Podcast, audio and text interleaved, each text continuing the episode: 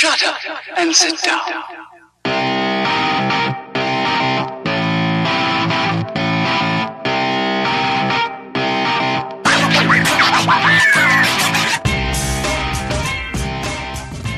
Hello and welcome to Futures Focus. This is a podcast brought to you by Prospects 1500. It's the off season, but uh, lo and behold, David and I, we are here to go a special episode to give you something to hold you over because, after all, David, uh, baseball doesn't exist right now. No, no, we're locked out, and it's it's a terrible feeling. I mean, I, I saw uh, Orioles prospect Coby Mayo tweeted out uh, yesterday, just I miss baseball, sad emoji, and I have never resonated more with a tweet. Um, it's just it, it's a sad time. We're in a lockout, and I just want my baseball back, man. It's it's cold. We got snow on the ground. We had a huge snowstorm up here yesterday. I'm sure you're all warm and fine with your palm trees in Southern California over there, but uh, it is it is full on winter and it sucks, man. Yeah, I can't imagine that. It's actually been uh, very rainy over here too, so the mood's not much brighter. But uh, the one thing is, you know, uh, who's not locked down are the minor league baseball players. So That's true. we have we, have, uh, we always have that to fall back on, and we don't. We're prospect site. We don't care about the big leagues, so we're we're doing okay. Except for my former favorite prospect of all time, Corbin Burnes, winning the Cy Young this Oh. year. How about a hand for that? Huh? Yes, I'll give you a hand. I'll give you a hand for that. Uh, very good season for Corbin. Uh, something else that we might want to mention more on my end of uh, world champions. Oh yeah.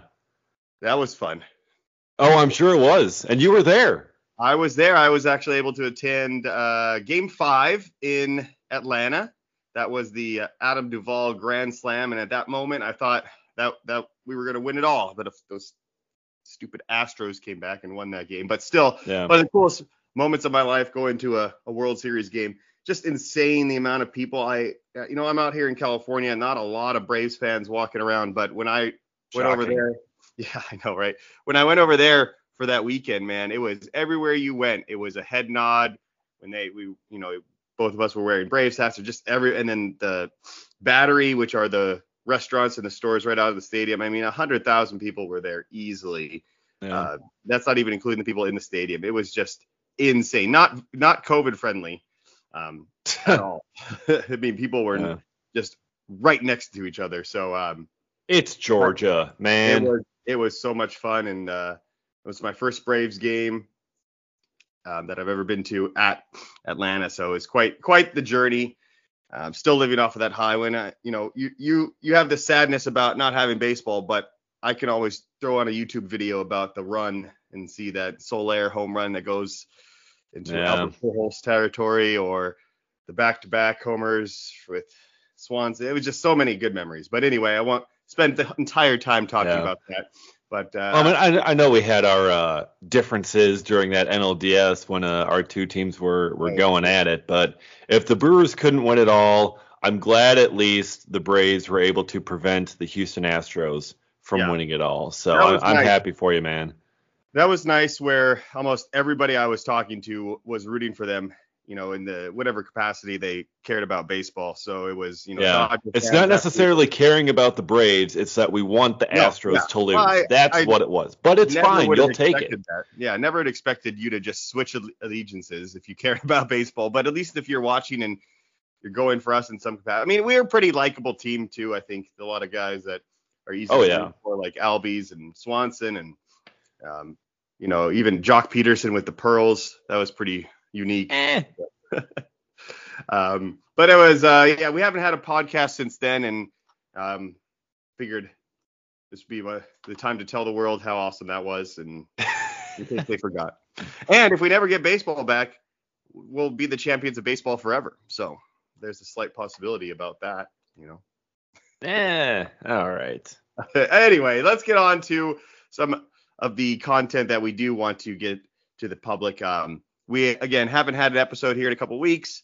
You could probably guess why. Just you know, not a lot of minor league baseball news going on. Um, we have you know, I guess a couple of the, the fall ball things we could talk about. But what we wanted to focus on today was our aggregate top 200 and 10 list, which you can find on the website. And I know we have talked about our contributions to that, David, but I wanted to kind of go over the generalized version of it, give people an exact way that it was created. It's a little complicated um, if you didn't understand what we were trying to do, so wanted to clear that up and then go over and compare it to some of the other major lists that are out there, both fantasy and real life oriented, and see kind of where we stack up as a website. But the big chunk of our episode today is going to be the too early MILB mock draft for two, uh, 2022 that we did that was prospects only. So this is almost another way of creating a list. I know people love their lists where um, we had um,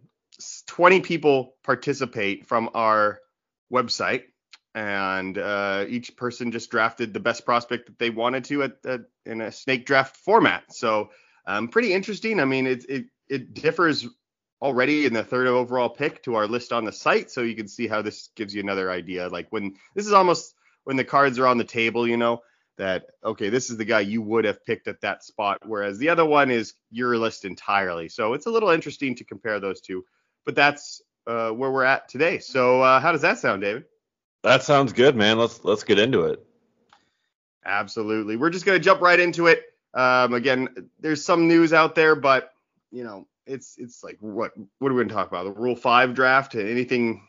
The minor league Rule Five draft, not not Yeah. even the major league portion. Not even we didn't even get the major league portion, which is even then is not always the most interesting. But um, oh, it's interesting. It just doesn't turn into a lot of like big actual overall that's what I meant.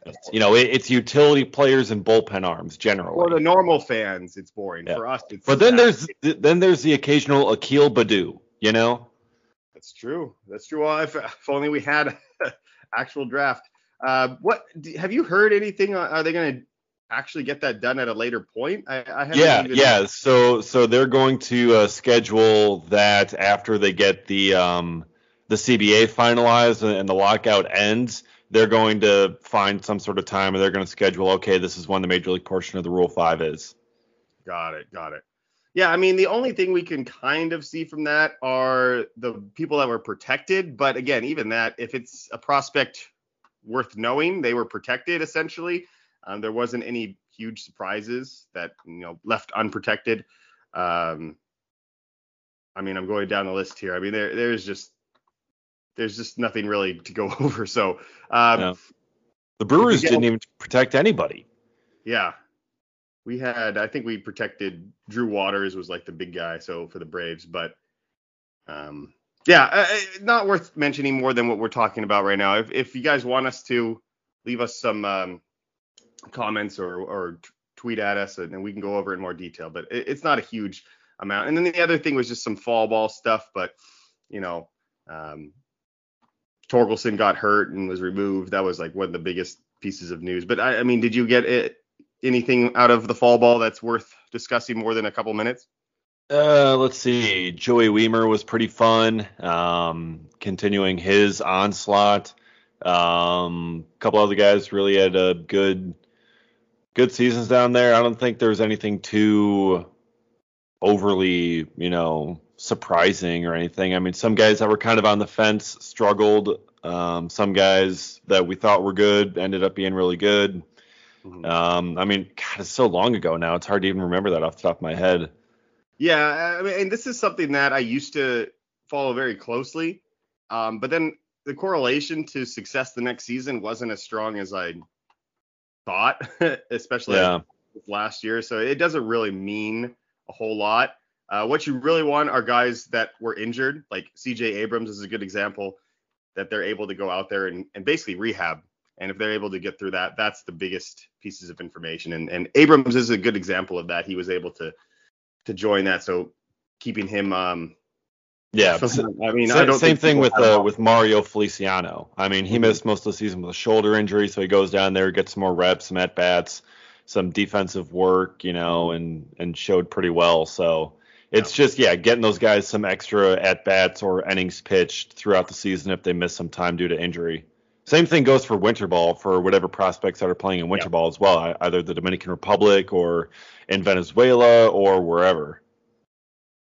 Exactly. So let's move on. Let's talk about this uh, top 210 list. Uh, this was actually released in October uh, a few months ago. And again, like I said, we had discussed our um, input on this list, but what is interesting is that there was 24 other people that also participated in this list that should also get some acknowledgement and more of a generalized idea of what this list is. So let me go and start from the beginning here. This is a aggregated list. Of course, aggregated means that it's taking an average of everybody's list that they created. So 26 of us created a top 100 list. And uh, you and i and all these people we we did it independently. We didn't talk to each other about it or try to influence i hope i don't think at least i know i didn't.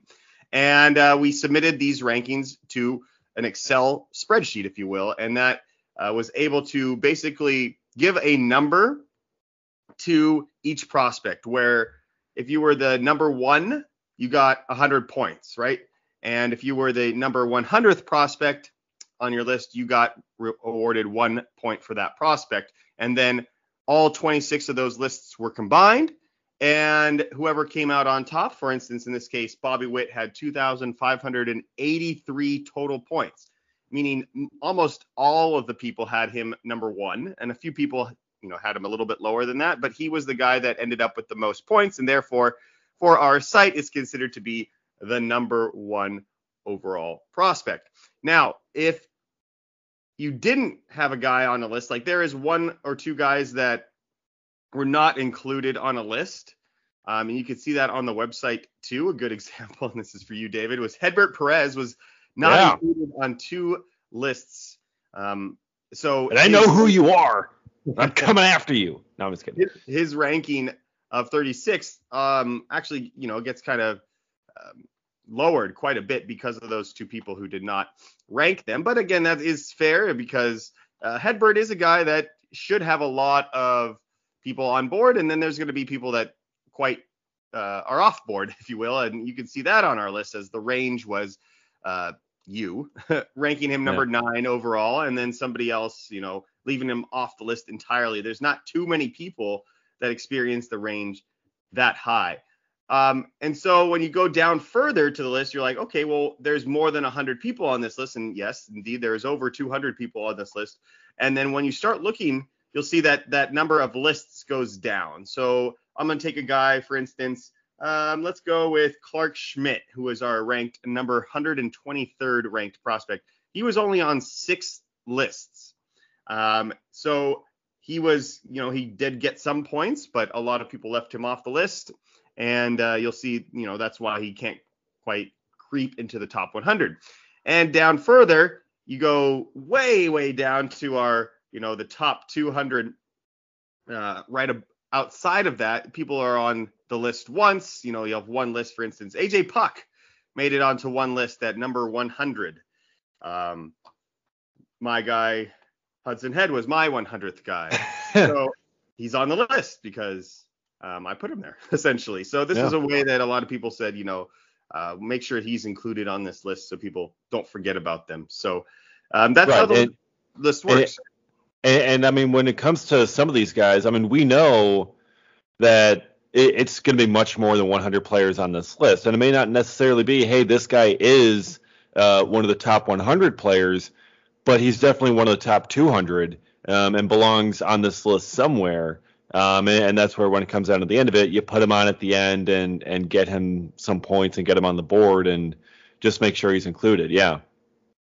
Exactly. So let's spend a little bit of time on this. What I have up here are a couple of comp- uh, competing fantasy prospect lists.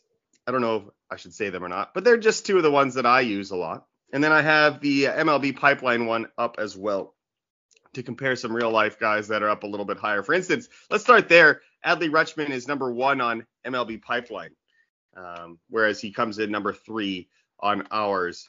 Um, and MLB Pipeline really liked some of the n- newly drafted guys. I mean, they have Marcelo Meyer at number nine, Jack Leiter at number 12, Jordan Lawlar at 13. Um, those I thought those are really really high for the newly drafted guys. Um, as opposed to our list, which has the same players at uh, Meyer at 18. Um, Jack Leiter is all the way down at 34, and Lawlar's at 38. So, um, want to comment on the big differences there with those first year drafted players, and uh, do you, you know, we should we push them up a little bit higher, or uh, what's going on there? Well, I mean, I think also with part of that is, you know, MLB Pipeline is a lot more of your uh, real life based rather than fantasy based. And, and in terms of fantasy, I mean, those guys who were just drafted this year are going to be further away from the big leagues. Um, so, I mean, maybe they're not, you know, quite seen as um, as valuable right now because they're so far away. Um, even, even though like you can keep them uh, for you know in, until they come up. But just uh, looking at this draft class, I mean, there was there was a lot to like about this draft class, especially the top there, Marcelo Meyer, uh, Jack Leiter, Jordan Lawlar, really good shortstops. Uh, Jack Leiter, one of the best uh, college pitchers we've seen uh, in a while, and you know that that's going to be reflected on there. Plus, there were a lot of graduations um, this past year, and you know perhaps with some some openings there in, among the the top prospects, they really just kind of slotted in, and not as many others jumped out to to MLB pipeline to being worthy of those top 15 uh, overall spots. So those you know super hyped guys from the draft end up getting them. Yeah, that's a good explanation too, and I think you know MLB Pipeline has a lot, a little bit of advertising there as well. I think they're invested in the draft, and so they want mm-hmm. you to sort of enjoy those guys and say, okay, you know, these guys are, are hype them up a little bit more. Yeah. Yeah, it, it's the prospect of the unknown, right? We haven't seen these guys a lot, so the grass always greener effect sort of comes into play here. Um, another guy I wanted to talk about. Uh, well, first of all, our list went Bobby Witt, Julio, and Adley at the top three. And for fantasy purposes, I don't think you'll see much difference uh, because the, of the shortstop premium position. Um, on MLB Pipeline, which is interesting, you'd think the shortstop would be definitely ahead. Uh, they they do have Julio ahead of Bobby Witt, but for most websites I've seen out there, fantasy focused, Bobby Witt is the guy, and I think again that's because he's probably playing and starting in April.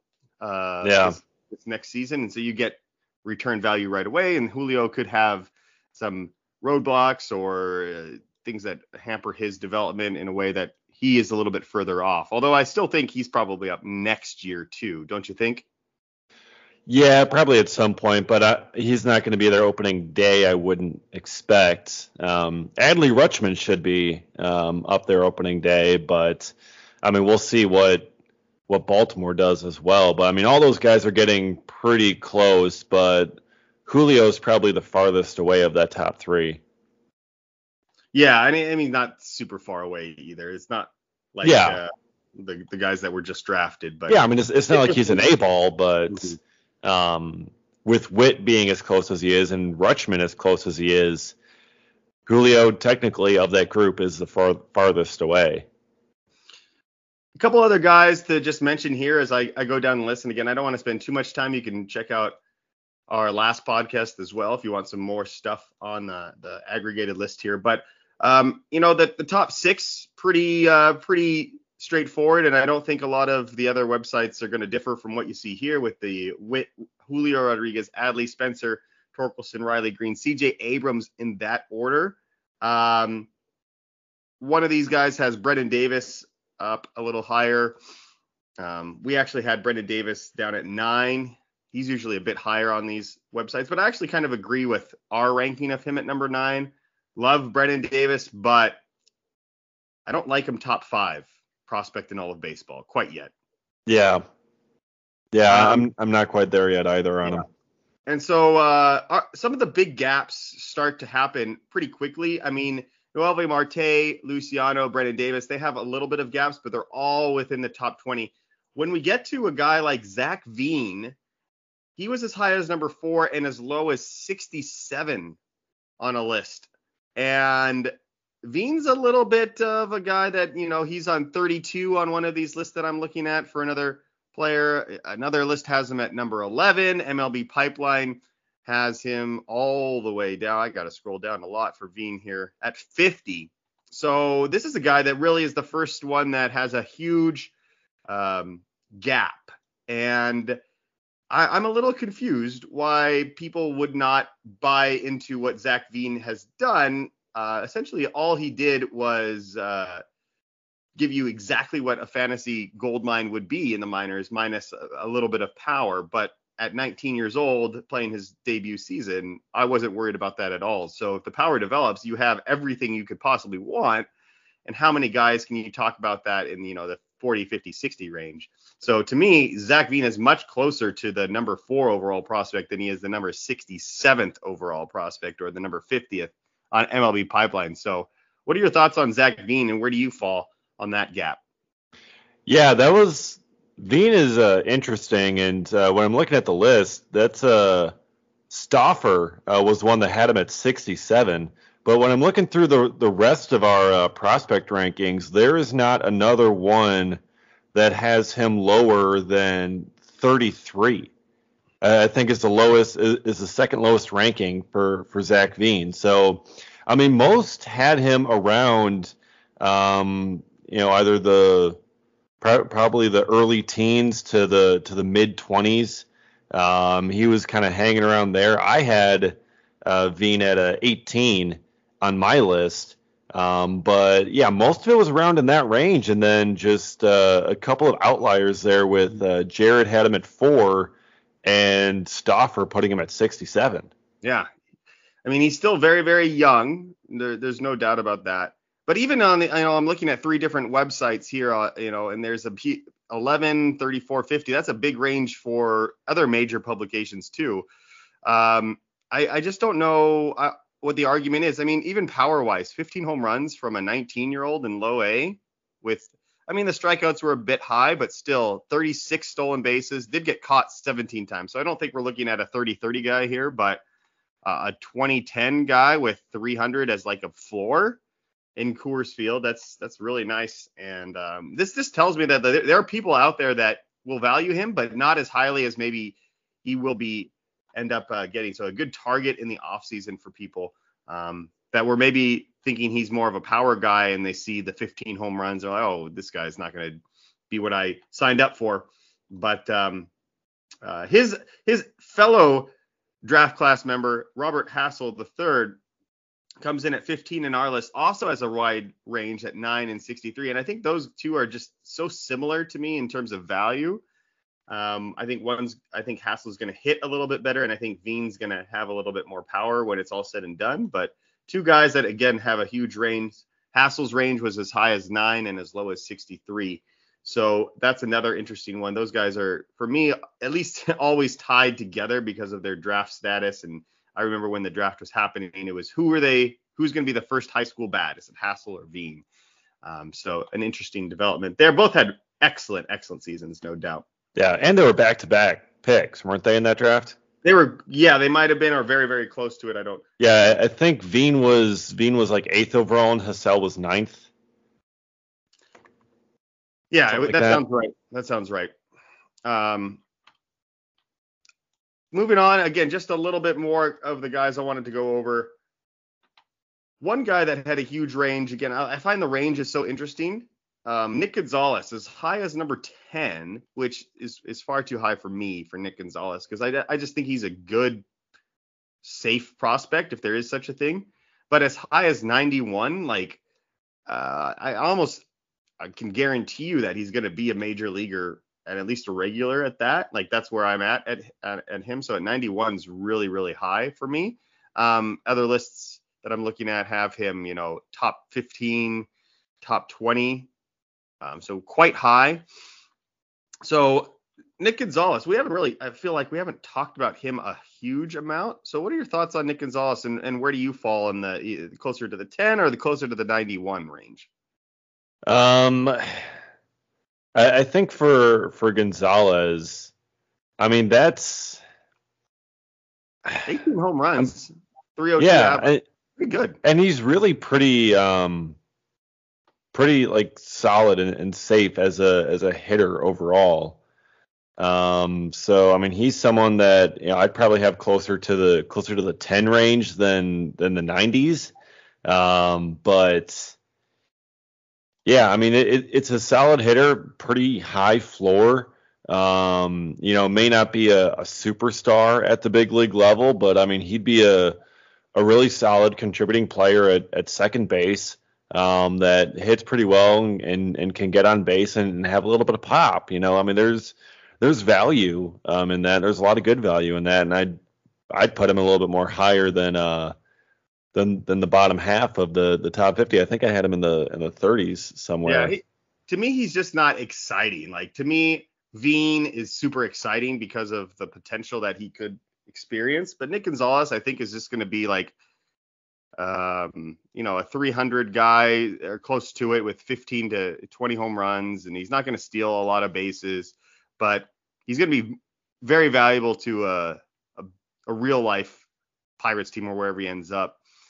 Um, and sometimes, you know, those guys are, are good to have on your fantasy roster where, you know, you can stack your roster with a bunch of Zach Veens and wait two or three years and have things happen. But you know, at 22 years old, he did what he was supposed to do in High A, and the path is clearly set for him to debut pretty soon. I mean, maybe not yeah. next year, but the year after. They got Adam Frazier out of the way now. Yeah, the big roadblock that was Adam Frazier. Yeah. Um, and you know the Pirates will have, uh, you know, want him to succeed. The front office wants him to succeed uh, because if he doesn't, they're probably out. You don't you don't you can't miss a number seven overall pick with a uh, uh, with that roster that you have right now. And, yeah, but it is the Pirates. They have been known to mess things up. I mean, yeah. they had Gerrit Cole in their hands for years and weren't able to unlock him. And as soon as they send him elsewhere, he turns into a stud. Yeah, love the strikeout rate and walk rate for Nick Gonzalez too. As I'm looking at it, uh, kind of fun to look all these final lines. We're always talking about prospects mid-season and you know small sample size, but we got a lot of samples now to go over. Um, I mean, this list you could go on and on. There's so many wide ranges, and uh, we have spent some time on. I do want to spend some time on the the two early mock draft, which is essentially the same thing. It's a list.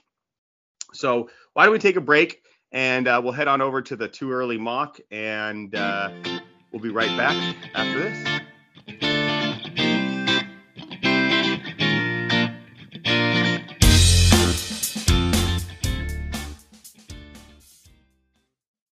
You ready? Showtime. On May 3rd, summer starts with The Fall Guy. Let's do it later. Let's drink a spicy margarita. Make some bad decisions. Yes. Audiences are falling in love with the most entertaining film of the year. Fall Guy. Fall Guy. Fall Guy. That's what the poster said. See Ryan Gosling and Emily Blunt in the movie critics say exists to make you happy. Trying to make it out? Nope. Because I don't either. It's not what I'm into right now. What are you into? Talking. Yeah. the Fall Guy. Only in theaters May 3rd. Rated PG-13.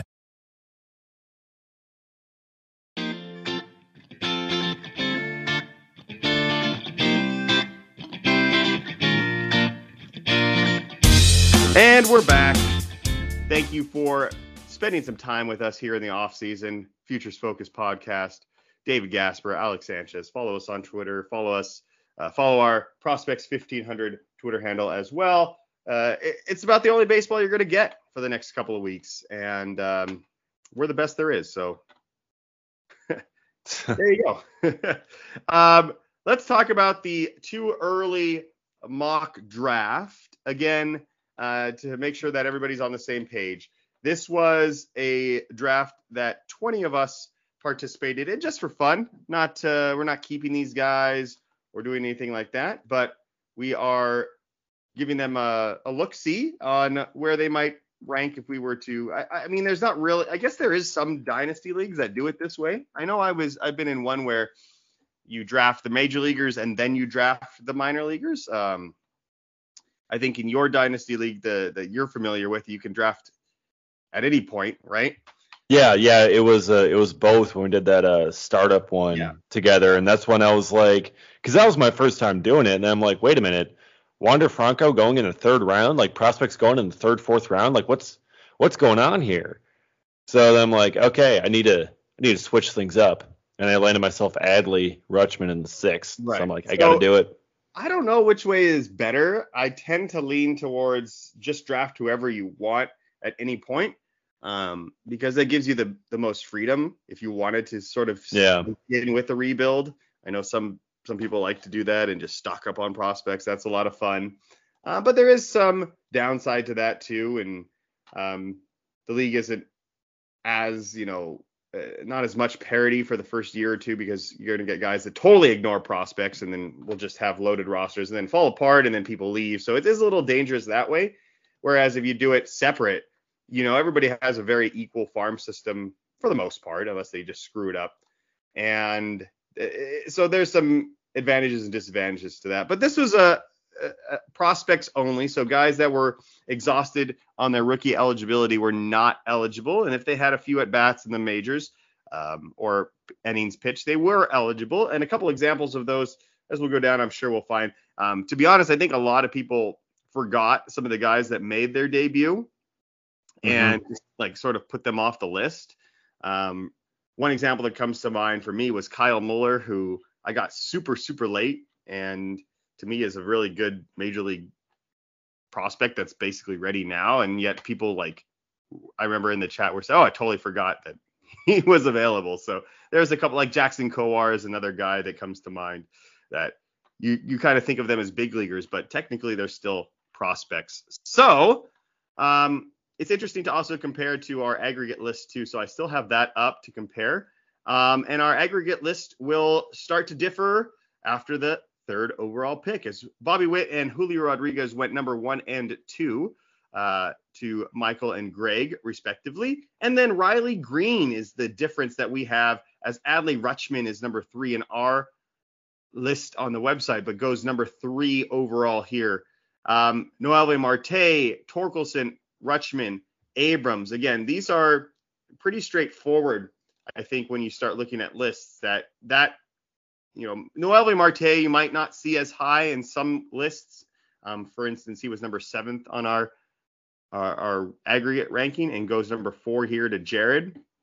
But overall, again, I think we've said this many times. The, the the seven are the guys with maybe Brennen Davis in there as well that you'll see um, over and over and over again.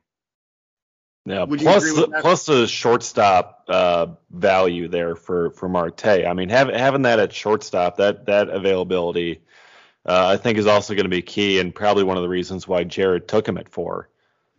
Yeah, and that's another thing to mention is that we had to fill out positions, which actually became quite difficult towards the end, especially for me, who uh, I'm anti-catcher, and then finding the catcher in the late rounds proved to be quite difficult.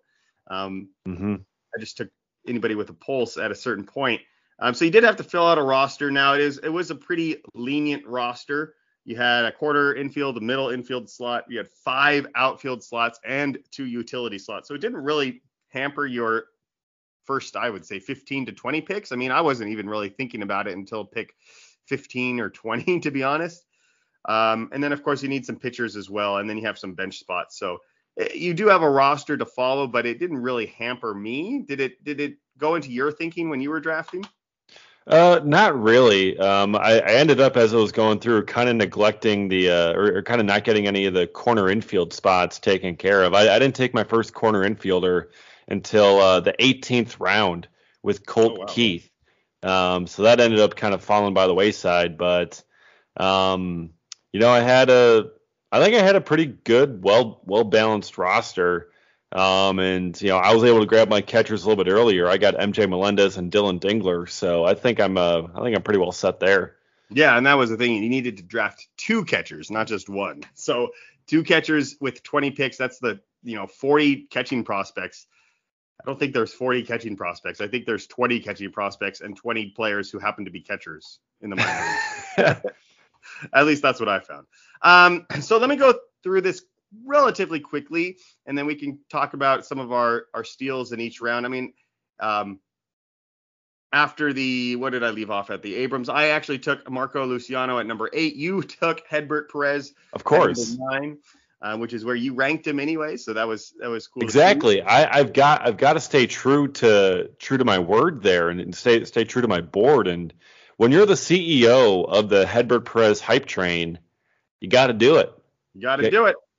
You Yeah. got to do it. I don't blame you. I, I like, li- and that's the again what this list is for because when you look at our aggregate list, you know, you have to wait till 36 to see that name, and now you see that okay, some people are very much invested into this player. Um, after that, when Brennen Davis, O'Neil Cruz, which was interesting at number 11, I think we could talk about that for a second. Um, Cruz did make his debut. It looked really good, but number 11th overall. Um, what are your thoughts on that? I mean, if he's the shortstop of the future there for Pittsburgh, and you know he's he's looking like he could be, then you know I, I think that's I think that's pretty solid. I mean, he he looked really good this year, made his debut at, at the end of the season, um, and you know that that's going to be a, a really good one to watch for Pittsburgh. Um, it's he really kind of he really improved his stock as as the season went along. I, like he certainly didn't start um 2021 at, around the you know first round status, but he definitely got his way in there with his performance. Hey, Didn't he have like one of the top five hardest hit balls all season for like something like that. something Yeah, crazy. like like he just hit a bomb. I, I Yeah. think. Yeah. I wasn't too excited about him, but then all of a sudden I got you know the notification that he was getting called up, and I was like, what the heck? He was It's like it's like there's two days left in the season. yeah, yeah, and he um, you know he hit he was okay in Double A. Um, and then mashed in Triple A. That's why he got the call. He, you know, six games, hit 500, and, and then came up and hit that the home run, and um, you know, a nice debut. What do you th- uh, tell me why I'm not that excited for Ke'Bryan Hayes, O'Neil Cruz, and Nick Gonzalez infield? Why am I just not excited about that too much? because it's with the Pittsburgh Pirates. Oh, and right. yeah, that makes sense. Those guys, I mean, I don't know. I'm not. Ke'Bryan Hayes was disappointing. Cruz, I so mean, has- so many players on the Pirates have been disappointing over the years. That that whole franchise has been dis- disappointing. They wasted the prime of Andrew McCutchen, um, and they they just haven't shown an ability to get the most out of their prospects. They've had highly touted prospects before. They've had so many, and every single time they come up, they just aren't able to reach their full potential. And a lot of times it's after they get sent elsewhere that they end up reaching that potential. Remember when they had Austin Meadows and Tyler Glasnow, and they weren't really able to do anything with them, and then they send them to Tampa Bay in exchange for Chris Archer, and Archer ends up stinking with them, and Glasnow and Meadows are now studs. yeah. Like all their prospects either if they either stick with the Pirates, they flame out, or when they get sent elsewhere, they succeed. I just I just don't trust their player development system or or, or their coaching staff or whoever to get the most out of their players. So it, it just makes it so tough to fully invest in some of their prospects. Yeah. I mean, I can't really say that I wouldn't take those guys on my dynasty team, but they're just they're just guys that I'm not overly enthused about, and, and for reasons you're probably saying. But number 11 in our mock draft, um, interesting there. After Cruz goes Grayson Rodriguez, Josh Jung, Zac Veen, Robert Hassell, Anthony Volpe. Francisco Alvarez, Corbin Carroll, Shane and Sixto Sanchez. Nothing too surprising. Maybe Sixto a little high at 20 there. Um, yeah, Sixto's fallen off. hmm But uh, otherwise, I think that, that the other guys I mentioned are pretty standard stuff. Uh, but uh, Sixto is is a risky pick with a high. I mean, there's a chance that Sixto is ready to go and just dominates. But that his, that small frame and um, a little concerning for number 20. There's just some guys I'd rather have ahead of them. In round two went Nolan Gorman, Josh Lowe, Triston Casas, Marcelo Mayer, Nick Gonzalez, Garrett Mitchell. He doesn't get picked by you, but rather I know. by Paul I didn't get a chance to pick again. I know. I, I, I had to take Hedbert first, and then Mhm. yeah, before I could come up in the second round, had or Mitchell's gone. Yeah, little little early, but uh, I think that Mitchell is turning into a guy that uh, is a very safe floor for what you are. I mean, he's going to be a regular in some capacity. He's going to be a superstar? Maybe, maybe not. That, that depends on if that power shows up and if he's able to get to it in games. Yeah. He has it in batting practice. It, it's just getting to it in, in games and, and Mhm. staying healthy.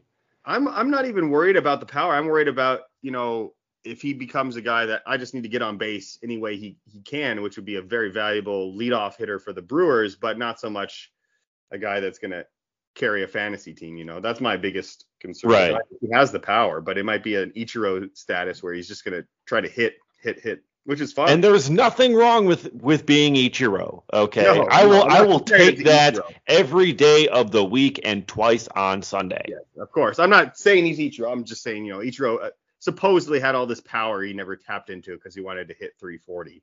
Yeah. and But I he could have if he wanted to, That's what we. which that's is which says. is amazing and so legendary.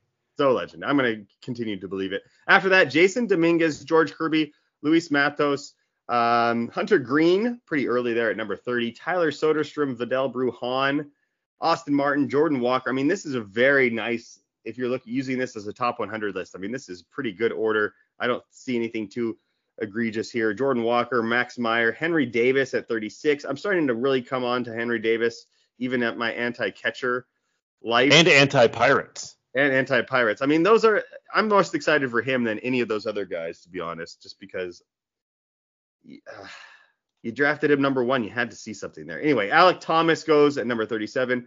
Rocchio, uh, Brayan Rocchio from Cleveland goes at 38. Jack Leiter and uh, George Valera.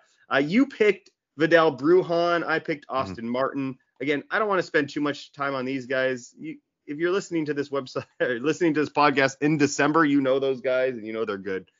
No need. Uh, let's get some guys that maybe you haven't heard of down a little bit later. So in round three goes Cade Cavalli, Jordan Lawlar, Nick Pratto, Eury Perez, Joey Bart at 45 was interesting. Keibert Ruiz goes right after him at 46. Again, kind of a catcher run there. Uh, Kahlil Watson, Michael Harris, Emerson ha- uh, Hancock, Nick Yorke, Elvis Martinez, Brady House. That's an interesting one at 52. Uh, Jarren Duran, who has fallen a little bit. I mean, I remember him as a top 15 prospect on a lot of lists. Now down here at 53, maybe a, a steal. That's our good friend Pars, uh, the Pars list, picking him. Daniel Espino at 54, quite high for me as well. Uh, maybe I'm missing something on Espino. What are your thoughts? 54 for Daniel Espino. I mean, Cleveland does have a reputation with pitching prospects and and with the stuff that he has. I mean, they really kind of churn guys like that out. They get the best out of them. Um, so I mean, I can see it with Espino just just kind of knowing the organization that he's in uh, and with the stuff that he has. So I could see him really kind of performing better um, than a lot of lists have him currently.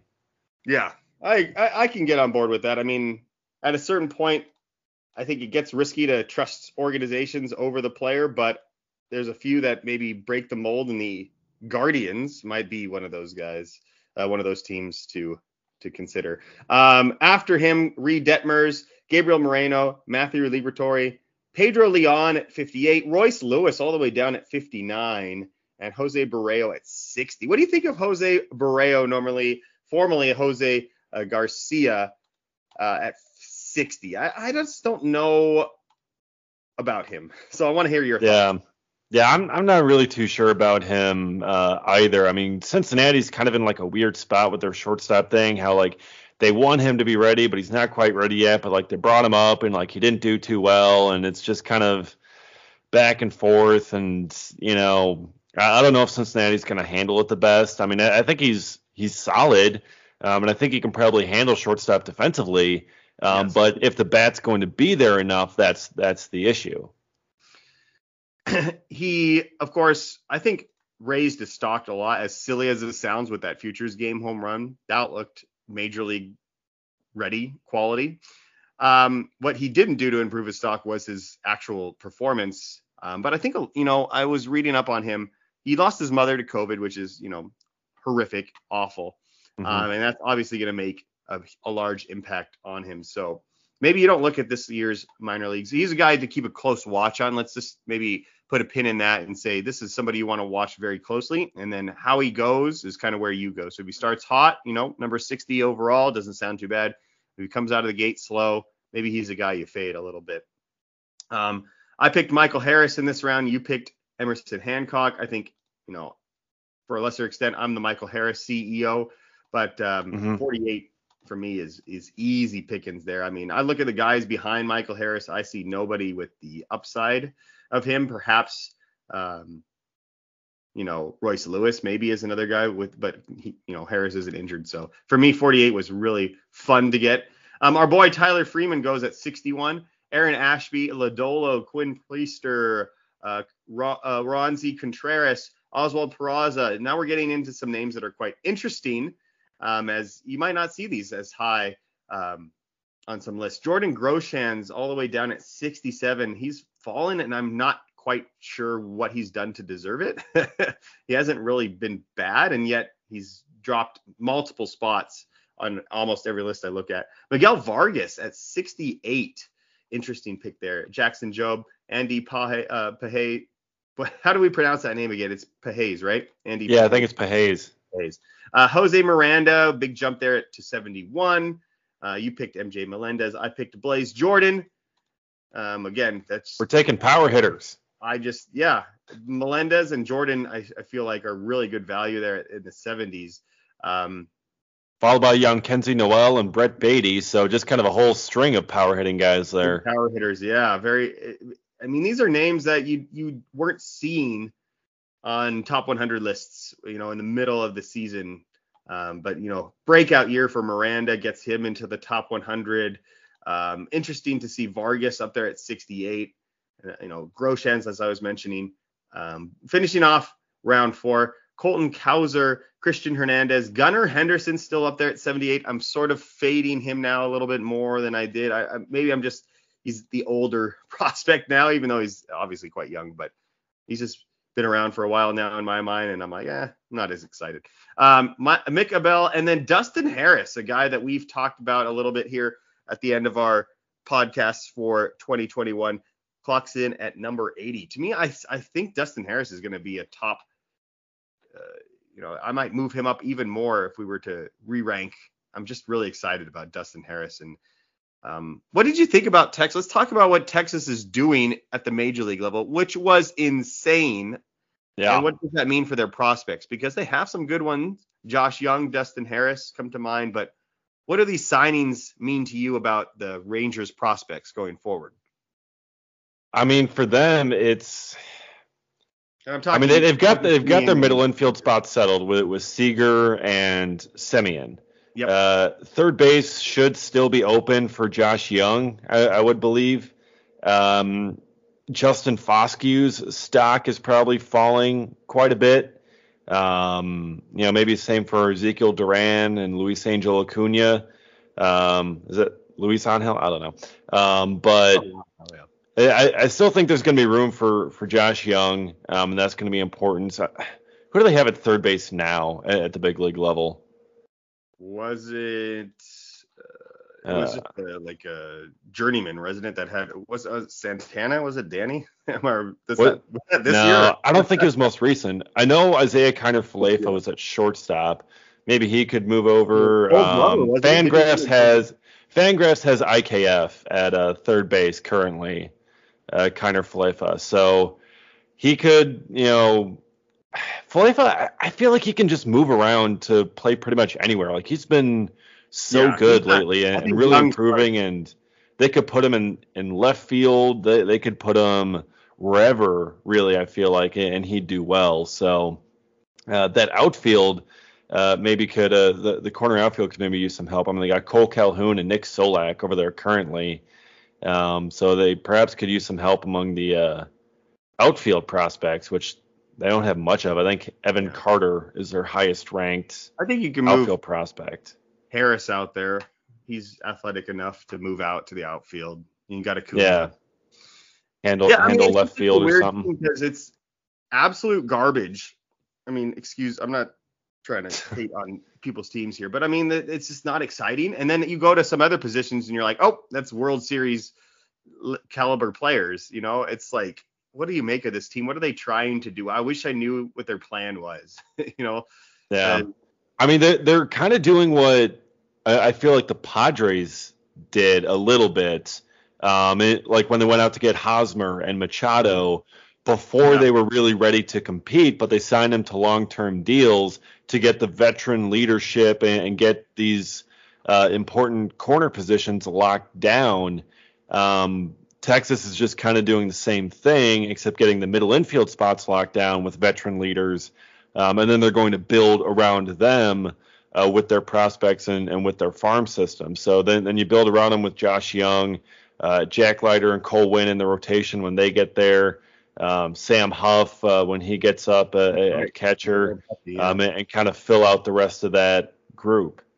This rotation, though, right now. I mean, Jon Gray they signed. Don't forget Taylor Yeah. Hearn, Dane Dunning, AJ Alexy, and Spencer Howard are the top five. Yeah, they they could use maybe a little bit more help there. Yeah, well, they Um, did. so- I mean, they drafted those guys. So Yeah, um, let's move on to round number five. You have Reginald Preciado, uh, a big riser this year. Although 81 is pretty low, to be honest. I think I uh, that's a guy that I may have wanted to pick ahead of Blaze Jordan that I look at this now, but uh, a steal there for Michael at round uh, five, pick 81 overall. Michael Busch, Everson Pereira, Coby Ma- uh, Mayo, who you talked about earlier at 84, Luis Campusano, JJ Bleday at 86. I bet uh, a lot of people are um, interested in that. I think you either like Bleday or you completely are ready to just forget about him. That's kind of where you're you have to be with Bleday. Uh, Bleday. Let me. Where are your thoughts on Bleday right now? I mean, I, let me pull up his numbers. and Um, that was Stoffer picking him. Uh, the yeah, Marlins. so I mean that that's that's your Marlins guy picking the the Marlins prospect. Mhm.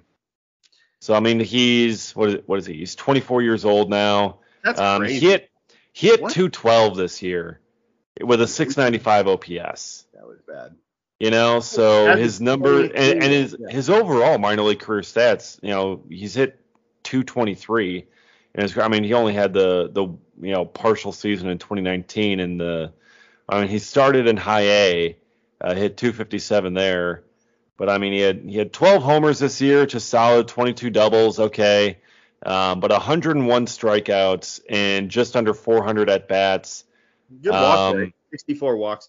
Yeah, But I mean, what are we getting from him?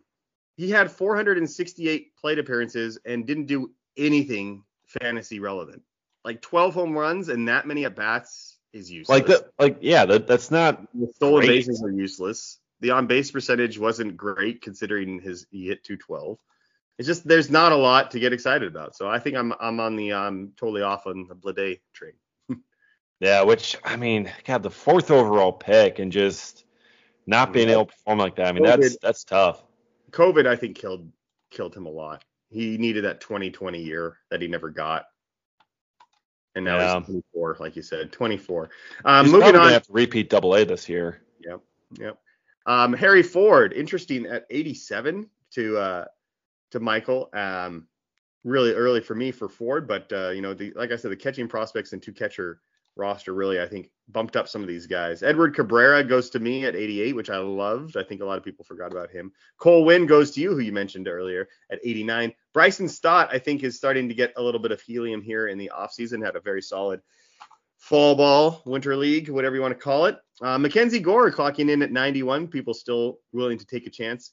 Uh, Diego Cartaya at 92. Peyton ba- uh, Battenfield, guy that we've talked on here with Par's list before, uh, clocking in at 93. He, I mean, if you look at Par's list's picks, they're his guys through and through for sure. Um, although I, I do like ba- Battenfield, maybe a 10 or 15 picks later.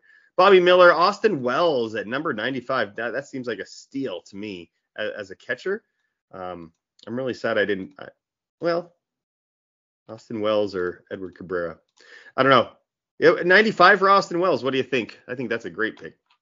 Yeah, yeah, I think that's a solid pick. I mean, it's it's also Paul taking him, you know, from from the Yankees there, but um, though, you know, he's yeah, but I mean, he he's gonna know Wells better than than the rest of us, and I th- I think that's a good pick for him, and you know, he's he's kind of done well, and yeah, that that catcher scarcity too. I mean, really, who like who are your top fantasy catchers?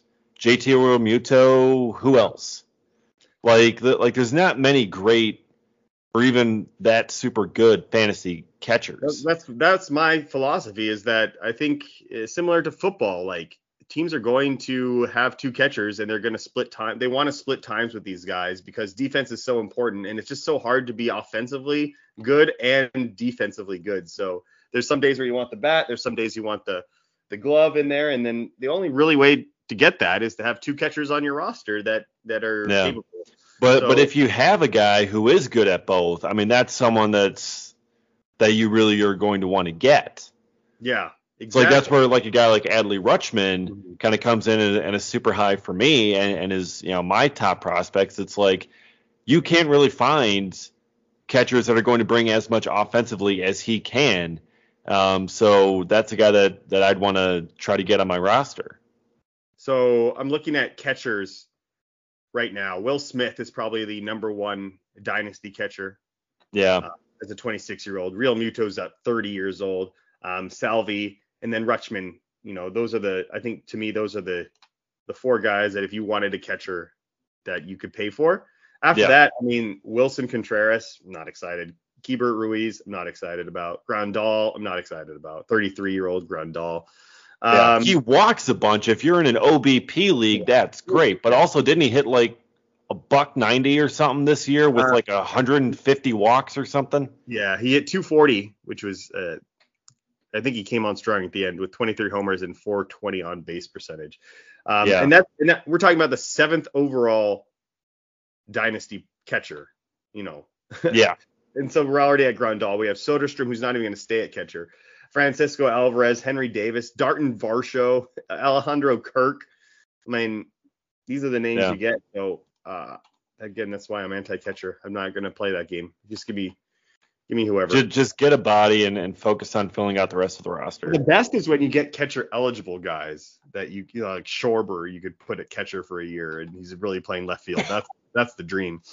Yeah. That's why I like Soderstrom so much. You're going to be able to do that for a year or two, I think. All right, continuing on here, I left off with Austin Wells. Ronnie, uh, Ronny Mauricio, who was another big gap guy that I wanted to mention that I didn't get a chance to. A lot of people high on him, a lot of people low on on Ronnie. Checks in at 97.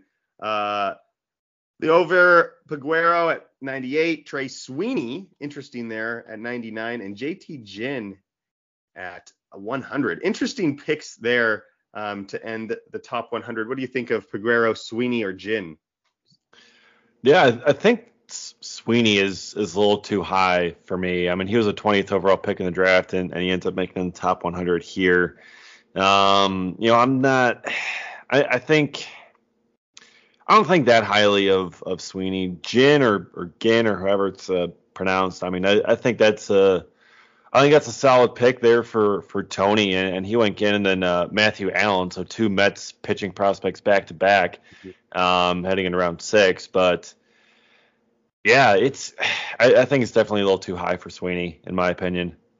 Yeah, a lot of unknown with him, but um, he's listed as a shortstop on our list. I think that he's probably moving to the outfield, if I had to guess, especially in the Yankees organization. There's just too many people ahead of him that are going to be playing those middle infield spots. So if you take him out of shortstop, it's a lot less exciting. Um, to kind of wrap up some of these last rounds as we're running against the clock here, but um, you know, outside the top 100, like you said, Matthew Allen goes. I think Cristian Pache is a name a lot of people are interested in at 106 to Paul.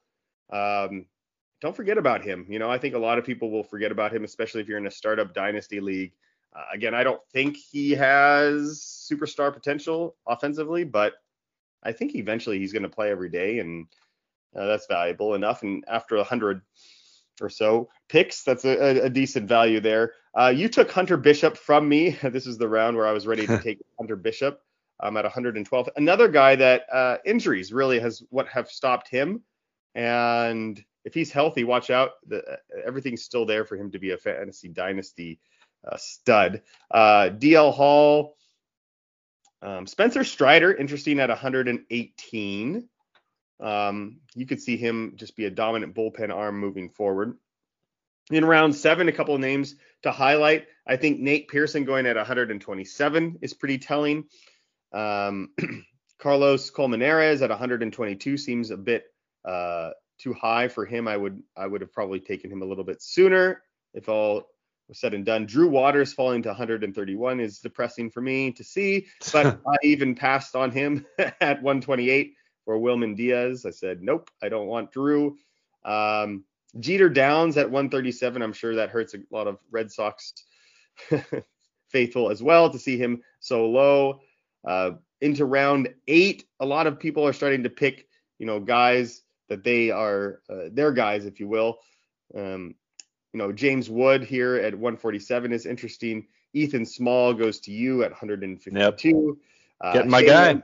Shane Langoliers. You know, Travis Swaggerty is a guy again in the Hunter Bishop mold where injuries have just sort of derailed him a little bit here, but he's essentially ready, and it's the Pirates, and nobody's going to really stop him if he's hitting. Um, for a you know, so 160 overall for Travis Swaggerty, I think is a really good value. Um, Kristian Robinson is also worth mentioning here at 144. Uh, he's still around. Um, I've totally lost interest in him, but 144, Yeah. I guess, is worth a shot. Forrest Whitley comes in at 163. Um, a couple other guys. I, I mean, I'm just looking at guys that really have fallen, but to me, they've fallen so much that they've become What value. what I think was interesting was Felix Valerio jumping up to 164, getting picked by Jared. I mean, I did Yeah. not have him anywhere near that high. Um, I mean, he's he's been really good uh, this year. I mean, he pretty much walks as, as much as he strikes out. Showed really good contact skills uh, in low A, then showed improved power in high A. I think he's. I mean, he's a second baseman, maybe a, a utility guy at the big league level. So I think 164 maybe a little high. I certainly wouldn't have him go over Jeferson Quero, who went two picks later uh, to Stoffer. But I mean, he's really kind of jumped up there.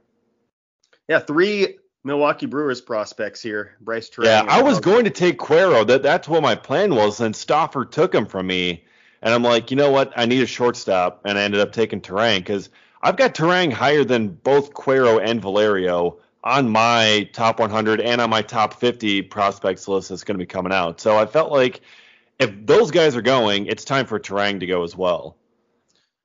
I think maybe the second baseman position that you could slot him in at is important. I think you know second basemen start to, as I'm looking down the list, there's just not a lot of second basemen being picked in, in Yeah. upcoming rounds, so that might have had something to do with it. And the second basemen that are getting picked are not necessarily exciting. So Yeah, well, I mean, that, that's because all your big league second basemen and your good big league second basemen started off as shortstop prospects, and they just got moved over. and that's what will happen for sure. But you couldn't really do that if you were trying to fill out your roster. Is my Right. Yeah. my thinking. Um, but yeah, so Clarke Schmidt, Simeon Wood, Richardson, guys that were definitely top 100 prospects just a few months ago, down here near the 200s. Uh, we go into the next uh, range in uh, round 10. Anybody here catch your eye in round 10? I mean, Victor Acosta uh, for me is interesting there. I I think that's a steal at 182. I'd be willing to jump up higher for him. Um, Jake Eder, I, I think for me at 194. Um, I, I think that was a really great pick by uh, by Michael, um, lefty out of out of Miami. I mean, I, I think he's really going to be a a very good pitcher. Miami's got quite the group of pitching prospects. Absolutely, they do. Yeah, and a great place to pitch in too. That that state, you know, Yeah. stadium's huge. I really liked your pick here in Heriberto Hernandez, even if you couldn't put him at catcher. I think people Yeah. think, oh, he's not a catcher. I don't want him, but he's a really good hitter. And if he happens to be a catcher at some point, that's awesome. But I mean, he's a good hitter just in his zone. And Yeah, and I ended up, you know, I pretty much had a whole trend of all my outfielders' names starting with the letter H. uh, I had Hedbert. Perez, Heriberto Hernandez, Hunter Bishop, Hudson Haskin, um, and then to finish it off, I had uh, Ryan Holgate. So the last name started with an H, but still. I, I did, once I saw that, I'm just like, I got to keep this trend going, you know? Love it. I mean, at a certain point, that's what this draft becomes because we're now in like the the 200s range, um, and there's there's this is where you have to start looking up guys and be like, um, who is this guy again? Um, but uh, here in round 11, uh, Geraldo Perdomo goes at you know 203. Zach DeLoach I like. Um, you went with Dillon Dingler, like you said. Um, I went Vaughn Grissom. Um, Bo Naylor is interesting there to get at 217. The guy probably people forgot. Reese Hines at 219. Um, into round 12. And again, I, I kind of want to spend, I feel like there's so much more to go over. Maybe we'll do a second part to this episode with, I mean, we still have essentially 16 more rounds to go. Yeah. Um, so um, we'll probably stop there because I don't want this episode to go too long. So what we'll do is we'll we'll, we'll pick up the back end of this early mock because this is where it really gets interesting um, to see some of these guys that are being picked. I mean, if I scroll down here to I don't know round 23, I mean the names that you can get here are going to really help you out because they're probably available in your league. To be Yeah. honest, um, or if you're drafting, you know, first year player drafts. Uh, Robert Gasser, like you know, your pick there at 449 overall is an absolute, you know, that guy is going to be a big leaguer in, in some capacity. Mhm. Um, and uh, so to get him at 449, like these are the types of picks that separate the men from the boys, if you will, in dynasty leagues. You gotta you gotta get these guys. You gotta pick them off the wire. When you you get a guy like um, trying to think of somebody that comes to mind. Um, I don't have a good one. I'm trying to think of. It's just like a guy you could pick off of the waivers, and then all of a sudden they come value, and then you can trade them away even, or or you can keep. It's just such a bonus to get somebody for free that turns into something of value. Um, that's where championship rosters are built, to be honest. Mhm. I mean, anybody can make the first four or five picks right. Uh, and again, I don't want to make this a fantasy football podcast, but uh, I think a lot of people can relate to that. It's the guys you get like uh, Deebo. Like Deebo Samuel is a perfect example. I mean, you're getting Yeah. him so late, and he's just the guy that has terrorized the NFL for the last 16 weeks, and he's a guy that's you know, but you got him for so cheap. That's what makes you uh, Yeah. so great. And, And, anybody, and I know you may not care, but my fantasy football team is in the championship Ah. uh, this week. So minus two, minus two. Nice. What what is your team name? Uh, D- Devon. it's hard to say because it it is not a word, but it's like avant garde. But then I have Davante Adams, so it's Devon. I love it. Yeah. I love it. I love it. Big Davante Adams guy. I am. Oh, I love him. He's amazing. Yeah. What about your team name? AJ Dillon's legs. uh, because they are strong. He he's known as Quadzilla because his quads are just so massive. Um, not fun so- to tackle in the winter. I know that. Oh yeah, yeah, and like it, it's a PPR league, so I got Davante Adams. I, I picked him in the first round, and I have Cooper Kupp. oh, wow. So you can see how I'm in the championship game. yeah, yeah. I mean, uh, I have, like I said, Davante, and then Deebo is the example I use because I own him as well. and those two have been just insane. But um, I'm sure people don't really care too much about our fantasy teams. Although, if you've listened this far, you clearly enjoy us in some capacity. So maybe we should talk about our fantasy football team. I okay, I'll, I will say this because I think it is kind of interesting. Um, most of you listening probably play fantasy football. So, and most of us probably play similar so uh, scoring system. So PPR league, like I said, I scored 191 points last week, which was Oh wow, And my opponent scored 184. dang. And this isn't like crazy scoring or anything; it's normal stuff. And he was, we we have this bonus for 100 yards. So if he would have got Jaylen Waddle needed eight more yards to get a catch and essentially beat me, and uh, he, he couldn't do it. But imagine scoring that many points and losing in Yeah, that that's tough. I But mean, for for me, the the first round of the playoffs was two weeks combined. that's a smart um, way to do it. Yeah. So I won that round 259 to 208. Yeah. Yeah. So uh, that shows you how just how uh, how crazy fantasy. is. it's you know to me baseball is the skill game for fantasy and uh, football is the luck. Yeah, I mean, you got so many injuries that pop up week to week in football, and like I've had so many guys just like go down throughout the year and having to replace them on the roster. I had Robert Woods too as a receiver, and he went down, so I had to take him off and replace him with someone else. Yeah. So uh, don't worry about it in fantasy football. If you if you got eliminated, it's it's 80% luck, if not higher. Um, but with fantasy baseball, you listen to this far, you got a bunch of information that your league mates did not. You made your fantasy team better because that is the skill based one, especially dynasty league. You don't you don't lucky uh, luck your way into a dynasty baseball championship, uh, especially after the first couple of years. Like you got to earn it, and you got to know these guys and uh, the more you know, the better. So thanks for listening. This was uh, you know a little bit longer, just to kind of give you something to get you through the winter. Maybe you can listen to this in in parts, get you through those dark times. I know.